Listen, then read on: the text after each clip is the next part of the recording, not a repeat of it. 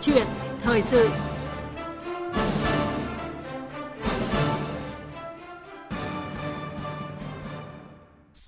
Thưa quý vị, sau khi hàng loạt bệnh viện lên tiếng về việc thiếu trang thiết bị y tế, vật tư hóa chất, thậm chí là có nơi dừng mổ phiên và ưu tiên mổ cấp cứu, chỉ trong hai ngày mùng 3 và mùng 4 tháng 3 vừa qua, chính phủ đã ban hành văn, hai văn bản đó là Nghị định 07 và Nghị quyết 30 nhằm tháo gỡ khó khăn những nút thắt cho ngành y tế.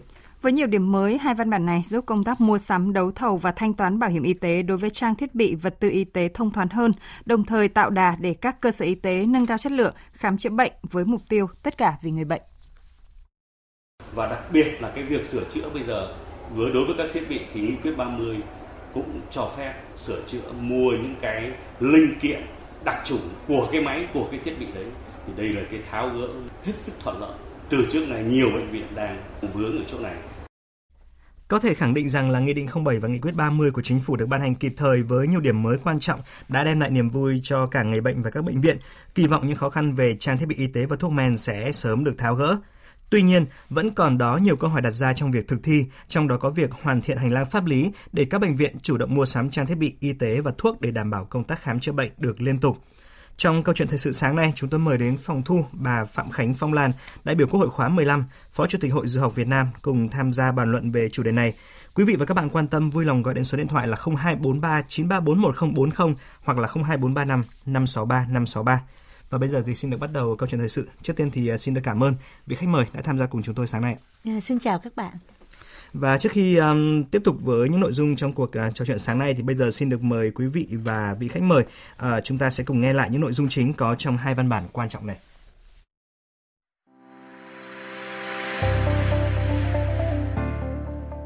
Nghị định số 07 năm 2023 của Chính phủ cho phép Giấy phép nhập khẩu trang thiết bị y tế đã được cấp từ ngày 1 tháng 1 năm 2018 đến ngày 31 tháng 12 năm 2021 được tiếp tục sử dụng đến hết ngày 31 tháng 12 năm 2024. Số đăng ký lưu hành đối với trang thiết bị y tế là sinh phẩm chẩn đoán in vitro đã được cấp từ ngày 1 tháng 1 năm 2014 đến ngày 31 tháng 12 năm 2019, được tiếp tục sử dụng đến hết ngày 31 tháng 12 năm 2024. Nghị định 07 cũng sửa đổi quy định về xuất nhập khẩu và tạm nhập tái xuất trang thiết bị y tế và sửa đổi quy định để giải quyết vướng mắc bất cập từ thực tiễn về kê khai giá.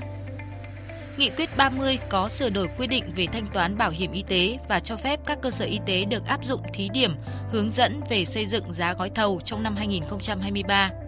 Với những trang thiết bị vật tư y tế cùng chủng loại nhưng có nhiều nhà phân phối, Nghị quyết 30 cho phép chủ đầu tư xem xét, quyết định việc giao hội đồng khoa học của đơn vị thực hiện việc xây dựng tính năng, cấu hình kỹ thuật theo yêu cầu chuyên môn của đơn vị.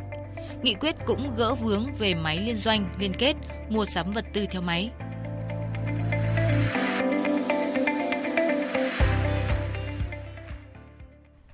Vâng ạ, thưa vị khách mời, à, câu hỏi đầu tiên là Bà đánh giá như thế nào về tính cấp thiết của Nghị định 07 và Nghị quyết 30 của Chính phủ uh, vừa ban hành ạ? À, tôi có thể nói một câu thôi, tức là muộn còn hơn không. À, bởi vì cái tình trạng mà thiếu thuốc, thiếu trang thiết bị vật tư y tế ở các bệnh viện ấy, là nó đã kéo dài nhiều năm nay rất khó khăn trong cái việc mua sắm làm sao để đúng luật và đồng thời là bảo đảm các cái yếu tố về cả chất lượng lẫn giá cả thế thì cũng đã có rất nhiều những cái phản ánh nhưng mà cho tới thời điểm này tức là vâng. đầu tháng 3 mà mới có các cái văn bản ờ, đó là nghị định 07 và nghị quyết 30 thì theo tôi là cũng đã là cũng khá là muộn màng nhưng mà chúng ta phải ghi nhận là đấy là một cái thành quả ờ, sau một quá trình đấu tranh và cũng cuối cùng thì cũng đã được cái sự tiếp nhận và phản hồi rất là tích cực của chính vâng. phủ. Vâng, thưa bà dù là muộn nhưng đó vẫn là thành quả rất là quan trọng. Vâng. Vậy thì uh, trong cái hai cái văn bản này, cái điểm mới nào mà bà đánh giá cao nhất ạ? À, rõ ràng là tôi thấy hai cái văn bản này nó rất là thực tế bởi vì nó đi sâu vào bóc tách những cái nguyên nhân à, những cái gì mà làm cho chúng ta ách tắc từ trước tới giờ. Okay. thì à, đương nhiên là chưa phải đầy đủ hết đâu nhưng mà tôi có thể liệt kê. Tôi nói thí dụ như là cái nghị định 07 thì nó giải quyết cái gì? Nó giải quyết về cái vấn đề quản lý trang thiết bị tức là cái tính hợp pháp để mà cái trang thiết bị đó có thể lưu hành trên thị trường nó có những cái điều khoản để mà cho chúng ta cái lối ra đối với những trang thiết bị mà đã hết hạn số lưu hành yeah. Vâng. và hết hạn cái cái cái cái cái giấy phép nhập khẩu chẳng hạn. Thế thì như vậy á, rõ ràng là một cái trang thiết bị mà muốn lưu hành trên thị trường thì phải có cái yếu tố pháp lý đó thì mới có thể là tham gia đấu thầu đối với những bệnh viện công lập hoặc là được mua sắm bởi những bệnh viện tư nhân hay nói cách khác là mới có thể là được lưu hành ở trên thị trường thì cái 07 nó giải quyết cho chúng ta cái vấn đề đó Tuy nhiên, phải nói là cái 07 này nó mới chỉ là cái vấn đề quản lý trang thiết bị thôi. Nhưng còn để mua sắm nó như thế nào cho đúng luật, tức là tác động vào quy trình đấu thầu với những cái vướng mắt từ trước tới giờ như là yêu cầu phải có báo giá, như là vấn đề sửa chữa trang thiết bị ra làm sao thì nó hầu như chưa đề cập đến. Và chính vì vậy, chỉ có là đấy hai ngày sau đó thì chúng ta có ngay cái nghị quyết 30 vâng. của chính phủ thì trong nghị quyết 30 thì đề cập đến những cái vấn đề hết sức là cụ thể như là thanh toán bảo hiểm y tế như thế nào rồi như là không có nhất thiết là phải ba báo giá vâng. bởi vì cái đặc thù của trang thiết bị của chúng ta đặc biệt là những trang thiết bị hiện đại thì đôi khi ờ, rất nhiều trường hợp chúng ta thấy là chỉ có một đơn vị mới có cái cái khả năng để mà có thể sản xuất ra cái trang thiết bị đó trang thôi. Thiết bị đó. Cho nên đòi cái báo giá mà tới ba nơi là một cái chuyện đây là một cái chuyện cứng nhắc theo luật đấu thầu và nó cũng không giải quyết được gì bởi vì chúng ta cũng chưa có một cái cơ chế nào để kiểm tra cái tính trung thực của những Được. Vâng. cái báo giá đó. Đấy. Thì trên hết là tại sao mà chúng ta lại thực sự cả nghị quyết 30 lẫn nghị định 07 đều chưa giải quyết được cái chuyện làm sao chúng ta có tiền để mà mua trang thiết bị. Nhưng mà ít ra giải quyết được cái việc là nếu có tiền rồi thì làm sao mà mua cho đúng luật. Bởi vì trong thời gian vừa qua thì cũng đã có một cái sự gọi là chênh nhau rất lớn vâng. về cái hiểu biết về những cái uh, nghị định rồi thông tư rồi những cái quy định của pháp luật và do đó là các bệnh viện thì cũng tâm lý của anh em để tham gia trong công tác mua sắm trang thiết bị á, thì cũng rất là bất an. Vâng, à, thưa bà cũng liên quan đến câu chuyện à, về những cái điểm mới trong hai văn bản này thì sau đây xin mời bà cùng à, quý vị thính giả à, cùng nghe phản ánh của phóng viên Kim Dung tại thành phố Hồ Chí Minh. Bác sĩ chuyên khoa 2 Trần Văn Khanh, giám đốc bệnh viện Lê Văn Thịnh, thành phố Thủ Đức, thành phố Hồ Chí Minh cho biết, Nghị quyết 30 của Chính phủ sửa đổi khoản 4, Nghị quyết số 144 kéo dài thời gian và thí điểm máy đặt máy mượn khi các cơ sở y tế trúng thầu hóa chất vật tư để phục vụ cấp cứu điều trị người bệnh. Đây là những tháo gỡ hết sức cần thiết và kịp thời, vì tại bệnh viện, hơn 80% máy móc trang thiết bị về xét nghiệm là theo hình thức mượn đặt thì à, qua cái chống dịch đó thì à, các cái máy à, các cái nhà tài trợ đó thì nghị định này cũng hướng dẫn và được ờ, làm các thủ tục để sử dụng cho nó hiệu quả các cái máy này và bảo hiểm cũng thanh toán do đó thì nó cũng rất thuận lợi cho các đơn vị y tế. Theo lãnh đạo một bệnh viện chuyên khoa hàng 1 ở thành phố Hồ Chí Minh, sự ra đời kịp thời của Nghị định 07 và Nghị quyết 30 của Chính phủ đã nhanh chóng tháo nút thắt cho ngành y tế. Đặc biệt, Nghị quyết 30 cho phép trong đấu thầu vật tư đồng ý các gói thầu báo giá dưới ba nhà thầu, Lâu nay, các bệnh viện rất khó để kiếm đủ ba nhà cung cấp với ba mức giá khác nhau. Tuy nhiên, vị lãnh đạo này cho rằng khi bệnh viện quyết định lựa chọn nhà thầu, cần tránh tình trạng viên vào chỉ định thầu, mua chủng loại mình mong muốn mà hiệu quả và chi phí đầu tư không phù hợp. Các bệnh viện mà không minh bạch á, thì cũng có thể dễ rơi vô chuyện là mình chỉ định thầu đòi hỏi các bệnh viện phải thể hiện cái tinh thần trách nhiệm của mình làm sao mà các thiết bị hội đồng khoa học công nghệ đã quyết định chọn rồi ừ. thì thiết bị đó nó phải thực sự mang tính cách tối ưu nhất về mặt hiệu quả về mặt chi phí đầu tư dù đánh giá cao tính kịp thời của nghị quyết 30 gỡ khó được về yêu cầu ba báo giá, song nhiều ý kiến lo lắng về tình huống liệu công ty báo giá có sát với giá nhập từ nước ngoài hay không, bởi việc giám sát việc thanh kiểm tra sau đó hầu như đều tập trung vào giá này. Do vậy, cần có cơ quan chủ trì giám sát nhằm bảo vệ những người làm công tác mua sắm đấu thầu, Bác sĩ chuyên khoa 2 Trần Văn Đính, giám đốc bệnh viện chấn thương chỉnh hình thành phố Hồ Chí Minh cho rằng cần có một cơ quan chủ trì định giá để bảo vệ cán bộ nhân viên y tế, vì các hoạt động thanh tra kiểm tra sau đó hầu như đều xoáy vào việc báo giá. Phó giáo sư tiến sĩ bác sĩ Tăng Trí Thượng, giám đốc Sở Y tế thành phố Hồ Chí Minh cho biết, Nghị định 07, Nghị quyết 30 của chính phủ vừa ban hành là một cơ sở pháp lý và ngành y tế thành phố hạ quyết tâm không để xảy ra tình trạng thiếu trang thiết bị, vật tư trong công tác chăm sóc điều trị bệnh nhân. Tuy vậy, ông Thượng lo ngại các chính sách đưa ra biện pháp giải quyết những khó khăn trước mắt, vì vậy mỗi cơ sở y tế sẽ có cách hiểu và vận dụng quy định khác nhau. Do đó, Sở Y tế thành phố Hồ Chí Minh đã tổ chức trao đổi, thống nhất một số hướng giải quyết để các bệnh viện triển khai thực hiện hai văn bản trên. Trong quá trình thực hiện, Sở Y tế thành phố Hồ Chí Minh cũng sẽ tập huấn để thống nhất cách làm, lắng nghe những vướng mắc của các bệnh viện. Đồng thời, tổ công tác của Sở Y tế cũng sẽ khảo sát, ghi nhận những khó khăn khi triển khai trên thực tế. Ông Tăng Chí Thượng nói: hàng tuần ban đốc sở sẽ có một cái buổi họp trực tuyến để nghe các viện báo cáo công tác mua sắm theo tinh thần của nghị quyết 30 và nghị định 07. Dự kiến sau một tháng chúng tôi sẽ có sơ kết để báo cáo những cái mặt đã làm được và những cái vướng mắc phát sinh à, cho Bộ Y tế cũng như là cho lãnh đạo thành phố biết và có hướng giải quyết tiếp theo. Thưa bà Phạm Khánh Phong Lan ạ, trong cái phản ánh vừa rồi chúng ta thấy rằng là ngoài niềm vui của các nhà quản lý thì cũng còn đó là cái nỗi lo mà mỗi cơ sở y tế sẽ có cách hiểu và vận dụng quy định khác nhau. Bà có quan điểm như thế nào về việc này? À, tôi thì chỉ xin nhắc nhẹ vấn đề thôi. Đây nó mới chỉ là một nghị quyết. Tức là chúng ta hãy nói về nghị quyết 30 của chính phủ. Đây vẫn là một nghị quyết mà thôi. Và nghị quyết thì văn bản này là nó dưới luật, dưới nghị định, dưới thông tư. Cho nên ở đây cái điều tôi lo ngại không những là mỗi cơ sở y tế sẽ có cách hiểu khác nhau mà đôi khi còn có cách hiểu khác nhau giữa các ngành đặc biệt đối với những ngành không phải y tế và những cơ quan phụ trách cái công tác điều tra kiểm tra thanh tra sau này cho nên á nó rất cần một cái sự thống nhất quyết liệt và và và và áp dụng một cách đồng bộ giữa tất cả các ngành các cấp mà tất cả đều dưới quyền chính phủ mà yeah. Dạ. thì làm sao để làm cho nó đúng Thưa bà, rõ ràng là thiếu thuốc hay vật tư thì phải mua bổ sung thông qua đấu thầu. Mà tiêu chí đầu tiên để tham gia đấu thầu là trang thiết bị phải có số lưu hành và giấy phép nhập khẩu. Nhưng mà hai khoản này thì chậm chạp và vướng mắc triền miên và thường được gia hạn à, năm năm một đấy bằng các cái nghị định. Bà có đề xuất gì có liên quan đến việc này không ạ?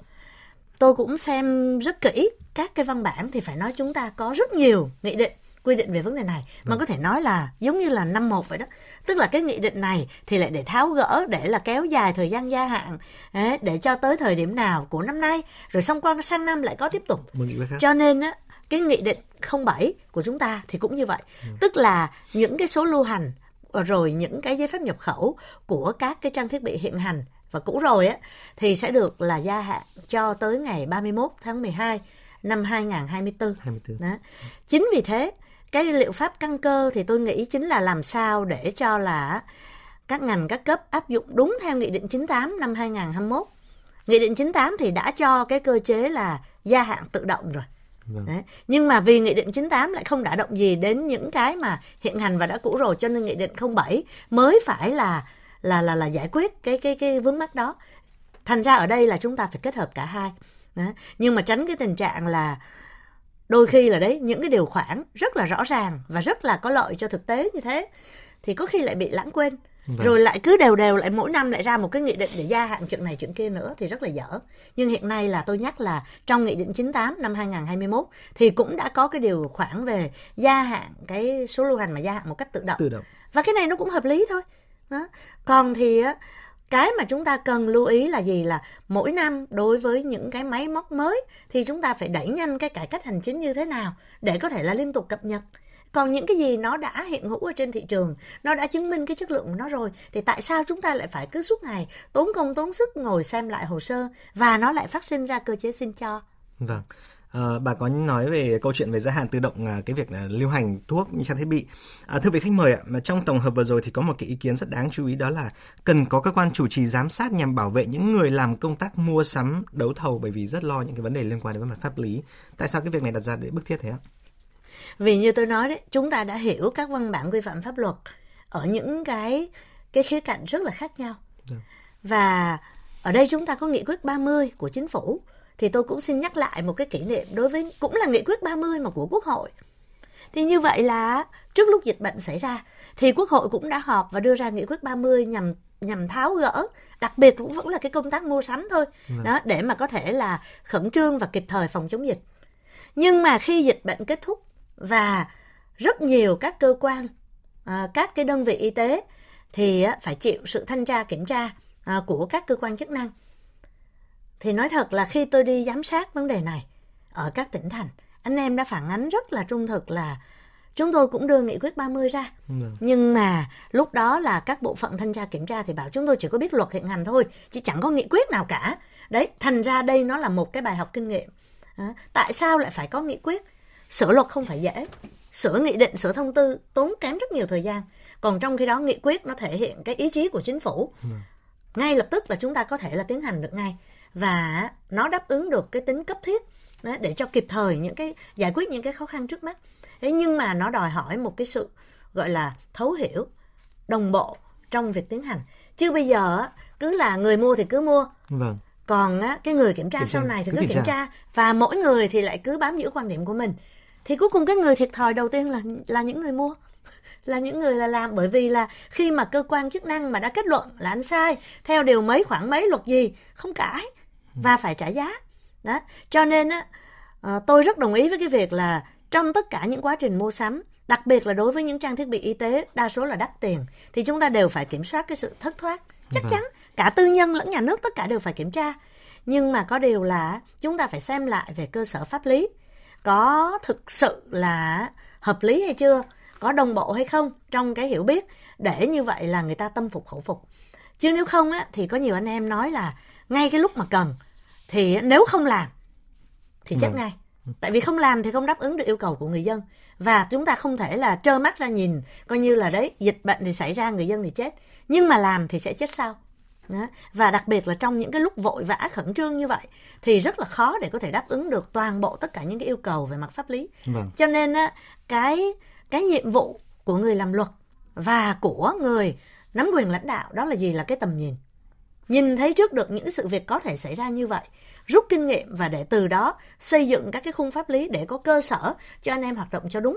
Thế chứ còn á với mỗi cái tiêu cực bị phát hiện và giải quyết xử lý thì á bên cạnh cái việc là làm gương răng đe cho người khác nhưng nó cũng là một cái nỗi đau và là một cái thiệt hại. Tôi nghĩ thiệt hại trước hết cho người dân khi dần dần mất đi những cái lực lượng làm chuyên môn Vâng, thưa bà cũng liên quan đến việc ờ, đấu thầu và mua sắm trang thiết bị và thuốc ạ. Việc đấu thầu ờ, vật tư y tế thường mất nhiều thời gian và có một thực tế là không phải bệnh viện nào cũng có đủ năng lực để đấu thầu do không có đào tạo nhân viên đấu thầu. Và hiện nay chúng ta có mô hình là trung tâm mua sắm tập trung thuốc, trang thiết bị vật tư y tế trực thuộc Ủy ban nhân dân tỉnh thành phố. Vậy ờ, cái mô hình này nó có phải là giải pháp tối ưu cho giai đoạn hiện nay không ạ?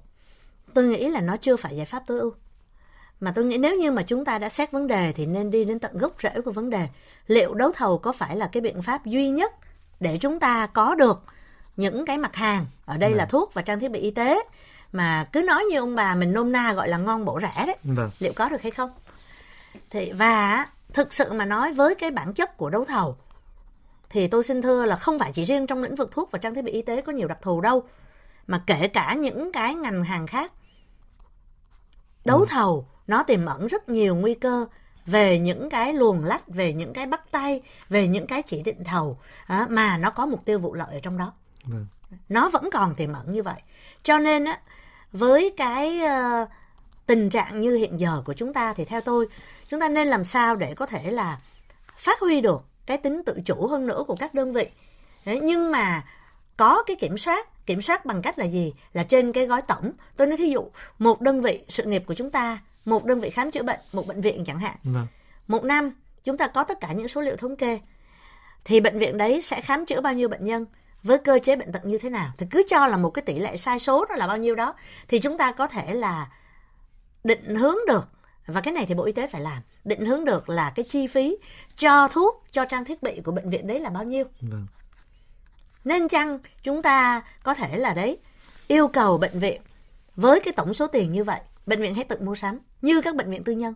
Tôi xin hỏi các bệnh viện tư nhân nào người ta phải khổ sở để đấu thầu để mất thời giờ như vậy đâu? Mọi người thì cứ nói là cán bộ ngành y thì không được đào tạo về đấu thầu. Thực ra không được đào tạo thì cũng sẽ được đào tạo. Bản thân tôi cũng phải đi học về đấu thầu. Ừ. học thì ra hết đã học được y khoa thì những cái chuyện đó là có thể làm được hết. Ừ. nhưng mà nó khổ một nỗi là đấu thầu mà chúng ta áp dụng như là những mặt hàng khác đòi hỏi tất cả những cái lệ bộ ở đó. Vâng. thì đối với thuốc và trang thiết bị y tế nó rất khó đáp ứng. Và chưa kể, đối với thuốc và trang thiết bị y tế thì nó có một cái yếu tố cực kỳ quan trọng quyết định cái chất lượng. Nó không phải chỉ ở trên cái cái cái cái cái của sản phẩm, thành phần của sản phẩm, rồi thương hiệu gì vân vân đâu, mà nó phải được quyết định bởi ý kiến đã được sử dụng của người điều trị, tức là của của bác sĩ nhưng nếu chúng ta áp vô một cách gọi là không có không có cơ sở pháp lý thì nó lại trở thành là giống như là các bác sĩ là bàn với nhau để chỉ định thầu vậy đó. Đấy nhưng mà phải thấy là gì? Mục tiêu cao nhất là anh làm sao để cho tăng cường được cái chất lượng cho bệnh nhân. Thế thì chúng ta hãy học tập các nước xung quanh. Vâng. học tập hệ thống tư nhân người ta làm như thế nào? Bộ người ta cứ phải đấu thầu người ta mới có được trang thiết bị hiện đại mới có được thuốc tốt cho bệnh nhân hay không? Đó. Vâng. thì theo tôi thì chúng ta nên là suy nghĩ mở ra một cái hướng và nếu cần thì chúng ta cho thí điểm một vài đơn vị à, chứ không cứ gì là lúc nào cũng phải đấu thầu Vâng, không cứ gì cũng phải đấu thầu đúng không? Vâng. Và có thể thí điểm được.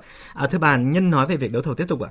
Thì cái việc là mua sắm trang thiết bị và thuốc thì chúng ta phải thực hiện theo luật đấu thầu và hướng dẫn của Bộ Kế hoạch và Đầu tư cũng như là Bộ Tài chính. Và đã có chuyên gia đề xuất rằng là cần thiết xây dựng luật đấu thầu riêng cho ngành y tế hoặc là bổ sung chương đấu thầu cho ngành y tế trong luật đấu thầu. À, quan điểm của bà về cái đề xuất này thế nào? Vâng, chính tôi là người ủng hộ cái quan điểm đó và tôi cũng đã phát biểu trước Quốc hội. Hiện nay thì Quốc hội đang tiến hành sửa đổi luật đấu thầu. Ừ. Thì rõ ràng là thuốc và trang thiết bị, vật tư y tế nó là những mặt hàng rất đặc biệt. Ở đây thì ờ, tôi không muốn nói đến những ý kiến phản biện cho rằng nếu đặc biệt thì trên đời này cái gì chả là đặc biệt. Nhưng mà có điều là nó liên quan đến tính mạng, đến sức khỏe của người dân. Và bản chất của cái đấu thầu là gì? Là sau cùng chúng ta cũng sẽ chọn cái giá rẻ nhất thôi. Dù có nói đông nói tây, à, nghĩa là coi như là đấy chuẩn bị là à, túi ờ, một túi hay là hai túi rồi thì hồ sơ như thế. Rồi xong rồi phải bảo đảm là những cái nào nó đủ chất lượng thì mới tiến vào cái vòng là đó cái đấu giá sau cùng để ừ. mà lựa ra. Nhưng mà cuối cùng thì cũng vẫn là rẻ nhất.